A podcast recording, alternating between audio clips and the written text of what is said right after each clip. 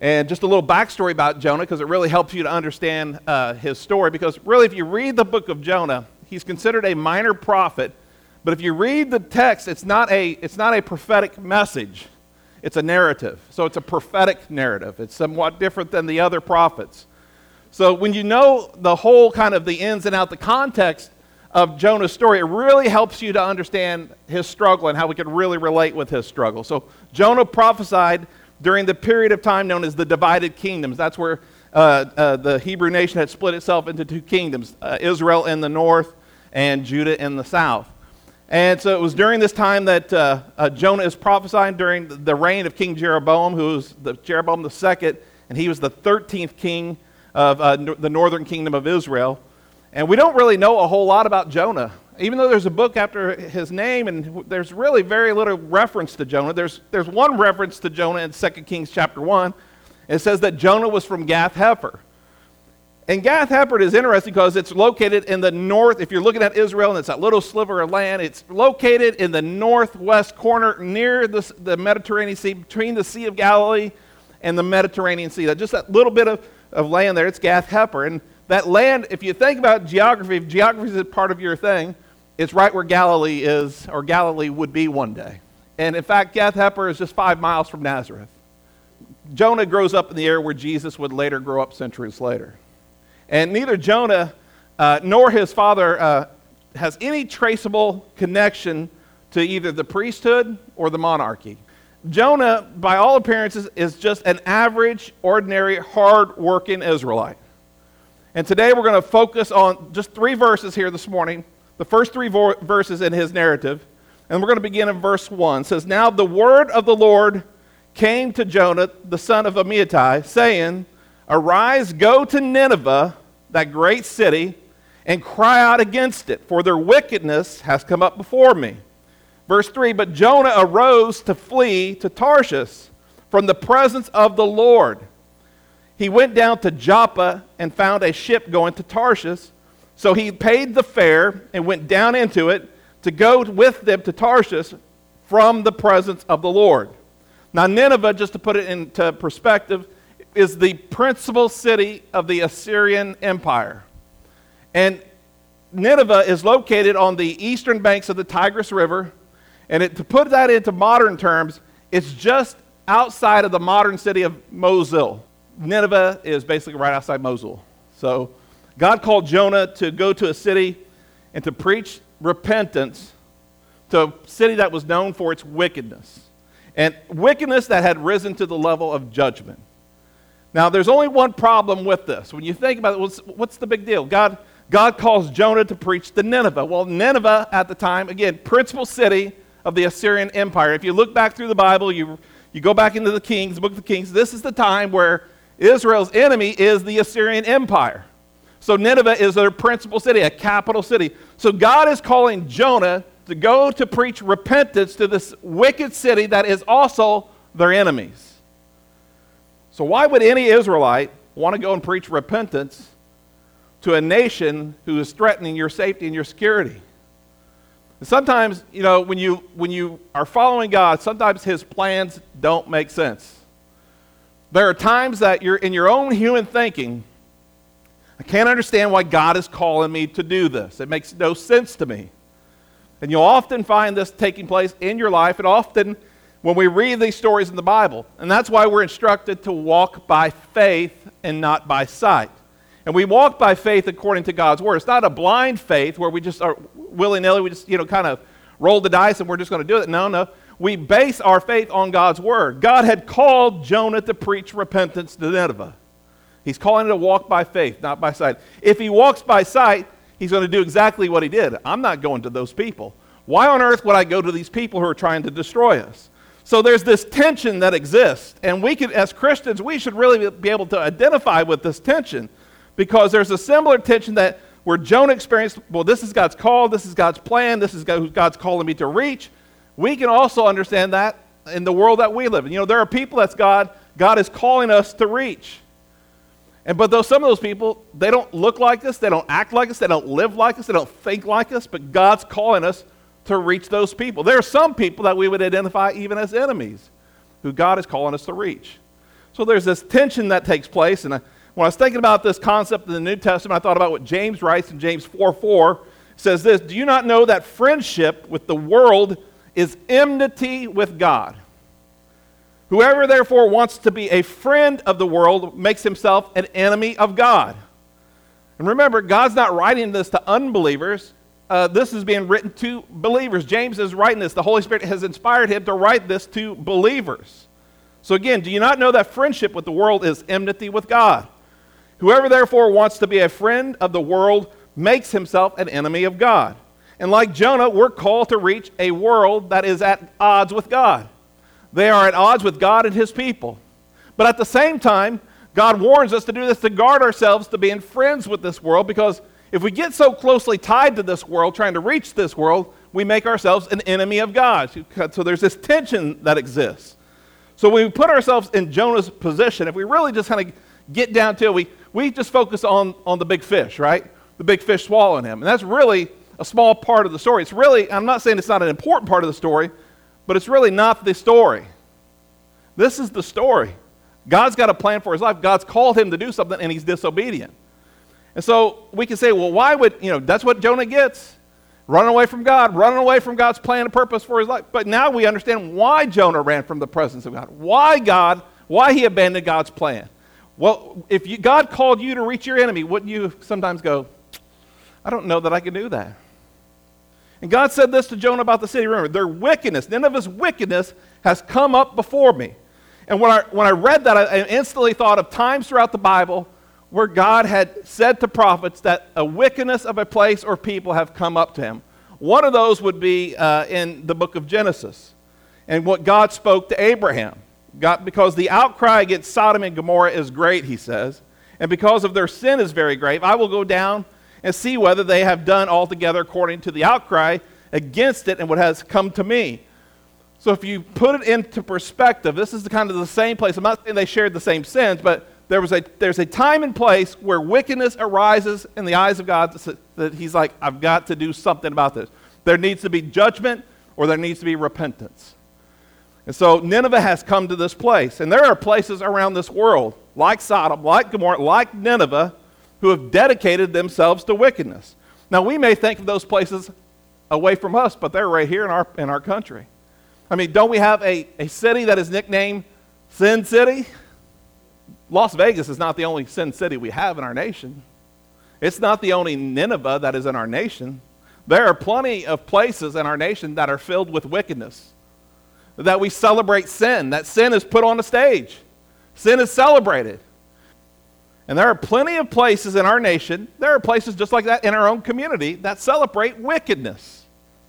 So when I think of these people, we can, we can, get, we can get to this place where we're so, so repulsed or put off by them that we lose sight of what God's trying to do with these people. So I think of verses like this. When I think of cities of wickedness or places of wickedness, I think of what, what, what uh, the Holy Spirit inspires Paul to write Romans 10 14. How then shall they call on him in whom they have not believed? And how shall they believe in him in whom they have not heard? And how shall they hear without a preacher? See, God's calling on his church is instrumental with people experiencing salvation. See, God could have poured his wrath out on Nineveh easily. The, the place of their wickedness had to a, risen to a place of judgment, but that's not in the heart of God. The city is full of wickedness, and it deserves the judgment of God. But God's heart is somewhat different than what we think. Again, when we look at cities like Las Vegas, New Orleans, different cities throughout our nation, and they're, they're experiencing all these difficulties, these different vices, especially in this climate, in this season, where everything's just gone crazy and crime has risen to an extremely high level. And we can lose sight of this and we say, they get what they deserve. They should live somewhere else. I find that somewhat uh, convenient for us, but out of line with Scripture completely. See, God isn't standing back waiting to pounce on man's sinful behavior. If that was the case, we'd all be gone already. That's a mischaracterization of God that is often believed that is true, that God is just waiting to pounce on us and he just can't wait to destroy us. Instead, God is long suffering towards us. God offers us, always offers us grace in exchange for repentance. So, church, none of us here were born children of God. Not one of us. Not one of us. All of us were born sinners. All of us were born, opposed to God's kingdom. Listen to what Peter writes in 2 Peter 3 9. Remember this. We, we sometimes lose sight when we become Christians that we just somehow are just, you know, we, we, we are entitled to things differently, or we are somehow exempt, and we lose sight of the compassion and mercy of God. But remember these New Testament, 2 Peter 3 9. The Lord is not slack concerning his promise, as some count slackness, but is long suffering towards us. Aren't you grateful that he's long suffering towards you? If you don't, he's patient with you. Not willing that any should perish, but that all, and just look, think about that word all for a second, all should come to repentance. God is not willing that anyone to perish, including the people who lived in Nineveh. And that's why God planned to send Jonah, because how can they repent unless there's a preacher sent to them? In hopes the city would repent of their wickedness, that's how God is sending Jonah into Nineveh. Again, God desires all should come to repentance. And like most like Jonah, most of us have an issue with that word all. We would feel much better if, and just let's be honest, let's be real, you're in church, we can be honest here, we can be transparent. Aren't we more comfortable with that should some should perish? That some might not perish. But we might have difficulty with the word all. That all should come to repentance. See, we're okay with God wanting all to come to repentance as long as they aren't someone who has harmed us, someone who has threatened to harm us, or someone who we just simply don't like. Jonah obviously knows God is compassionate and full of mercy. That's why when he, hear God's, he hears God's plan and purpose for him, he goes in the other direction. He wants nothing to do. Why is that? Because he knows who God is. Jonah was really indignant towards God calling, God's calling to reach people who were his enemies. See, God offering mercy to our enemies in exchange for repentance is something we find in both Testaments. You know, I know there's a lot of people think that God's angry and mean and wrathful in the Old Testament. He's nice and good and, and, and full of grace in the New Testament. This is not there. This story is a great example that really knocks that, that theory out of the park. Because here, Nineveh deserves the judgment of God, but God is offering them grace. So think of this concept we find in the New Testament. And this, this is the best, maybe the best way Jesus explained this concept. Here it is in Matthew chapter 5, verse 43. You have heard, this is important, you have heard it was said, you shall love your neighbor and hate your enemy. Now you've heard that. That's what Jesus is saying to these people. It's okay to love your neighbor, it's okay to hate your enemy. But look at this. But I, and remember, who is Jesus? God in the flesh. He is the Word become flesh. You've heard that it was said it's okay to love your neighbor but hate, or love your neighbor but hate your enemy. But I say to you, Jesus, the Word of God came flesh. I say, I've said to you, love your enemies, bless those who curse you, do good to those who hate you, and pray for those who spitefully use and persecute you. All come to repentance. Now, if you don't have a problem with that, then you probably are just a much more mature Christian than I am. It's hard to show compassion to all people. It's hard to show mercy to all people. It's especially hard to show mercy and compassion to people who are considered your enemies. Again, Jesus is God in the flesh, and he lives out this truth for us through the cross. I mean, Jesus gave his life for anyone and everyone who would recognize their sin repent of their sin, and make him Lord over their lives. Anyone, everyone. See, Jesus doesn't just write this and say, This is how you live.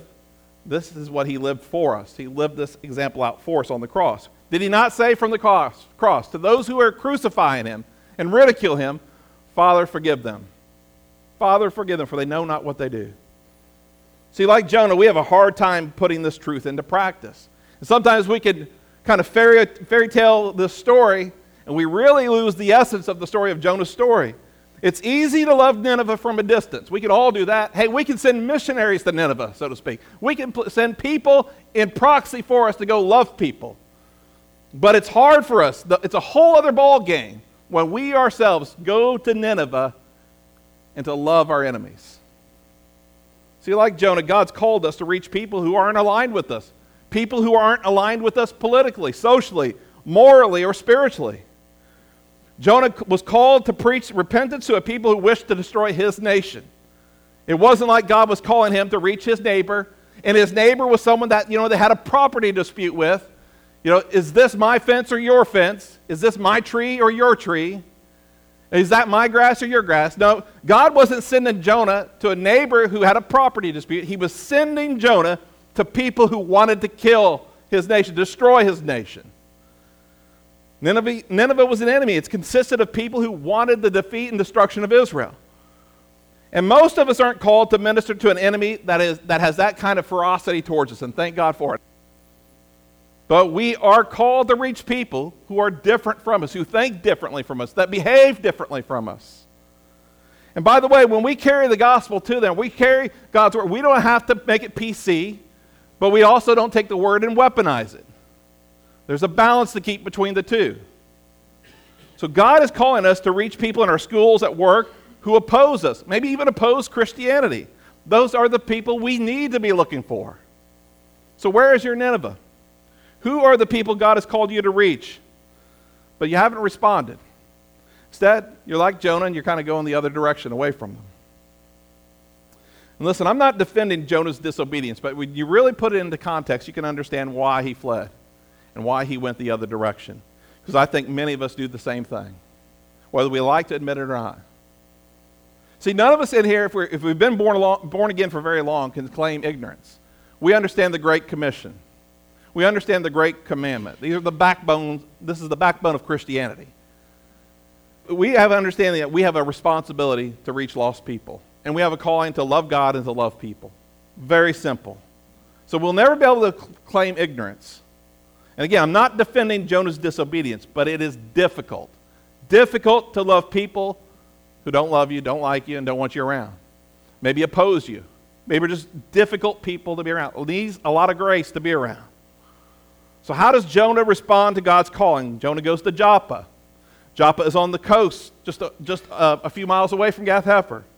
He gets to, uh, to Joppa, gets on a ship. Where does he go? He goes to Tarshish.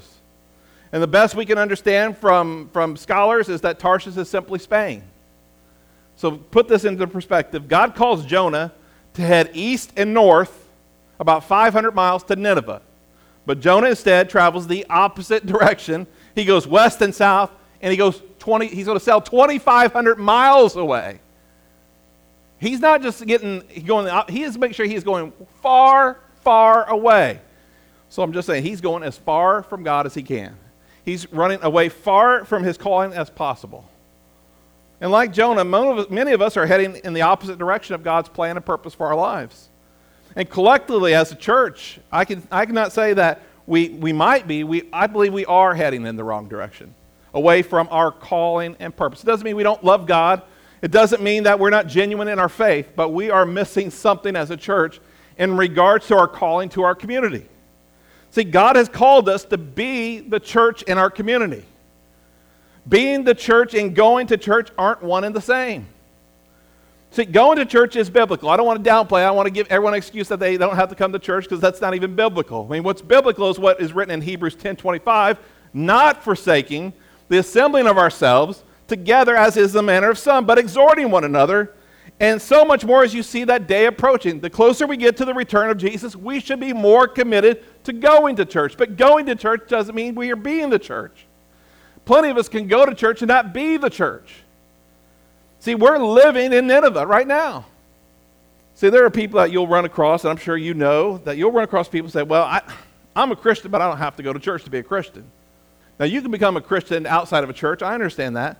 But you won't live as a Christian long without a church. It's as simple as that. I, don't you find it ironic that people want to go to heaven, be with Jesus, and they want to get to heaven and be with other people, but here on earth they don't want nothing to do with them? I, I want to be part of God's family up here, but just not down here. I find that ironic. And this is what I found, and probably some of you have found this too. When people identify as Christian but don't go to church, you don't find them out there winning people to Jesus very often. In fact, they don't want nothing to do with that. I just want to live my life. I want to be a lone ranger, right? And I might have Tano, but that's it. But It's just and God, which is, again, completely out of step with Scripture. Uh, the Christian life is personal. It's, it's you know, it's a personal relationship with God. It is, but once you become part of the family of God, it's, it's bigger than that. So when people say they aren't Christians, but they're part, and they're not, they're Christians, but they're not a part of a church, they, they aren't part of this, of a community. They're not trying to reach lost people. And really, essentially, how they're handling Christianity is like Cain who slew his brother. Am I my brother's keeper? Yes, you are. Once you are born again, you are born into the family of God. You are your brother's keeper. You belong to a family. Yes, you are a child of God. Yes, that's personal. You are a son and daughter of God, but you now belong to a family. So get with the family. Church attendance alone doesn't define our Christian experience, nor does it fulfill our calling and purpose as Christians to be the church. But it's great to come to church. Why? Because you're exhorted, you're encouraged. We should assemble for worship. There should be a consistency there. But at the same time, that doesn't fulfill our calling to be the church. Jesus made our calling and purpose very clear in these words Matthew 28 19. First word is the most important word go.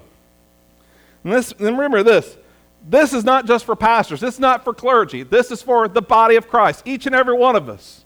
Go therefore and make disciples of all nations, baptizing them in the name of the Father and of the Son and of the Holy Spirit. The imperative of the Great Commission is go. And it goes back to what God said to Jonah go to Nineveh. Go. And God's called us to reach our own Nineveh. Again, going to church is right and good, but it doesn't negate the fact that God's called us to go, to go to church and go to this world. Again, God isn't calling Nineveh to come to church. And listen, if, if we're waiting for, for God to fill our church with people because He's going to bring them in, it ain't going to happen. The right way to do things is that we leave this place and we go to them. And we meet them and reach them right where they're at, right in their sin, right in their own wickedness, and reach them there. It reminds me of what Jesus said in regards to Peter's confession of faith. Who do men say I am? Well, you are the Christ, the Son of the living God. And Jesus responds and says this in Matthew 16, 18. And I also say to you that you are Peter, and on this rock, on this confession of faith, I will build my church, and the gates of Hades or the gates of hell shall not prevail against it. Again, the church isn't called to take up a defensive posture. We shouldn't be huddled together every Sunday like a mass, and we're just hanging on until Jesus comes.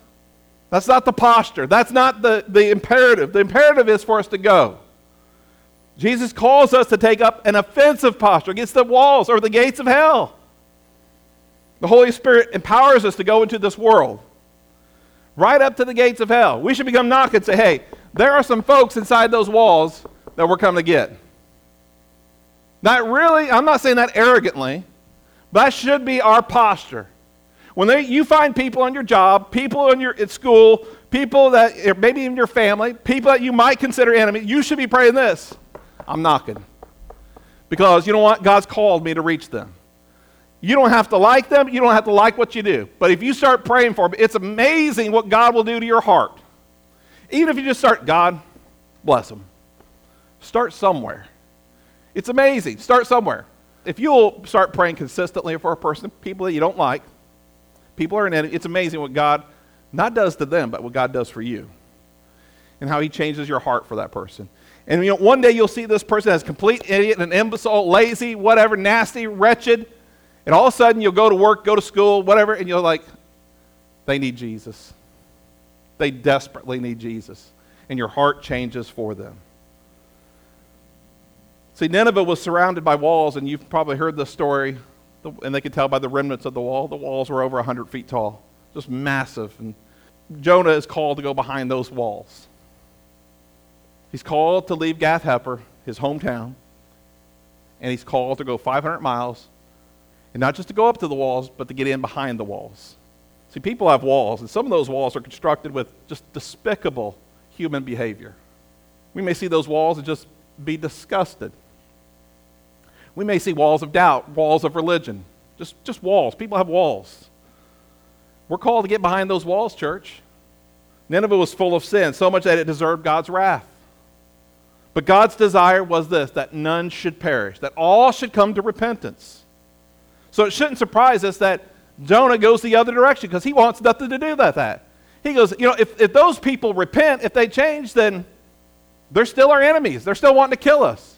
And that's the wrong way of looking at things.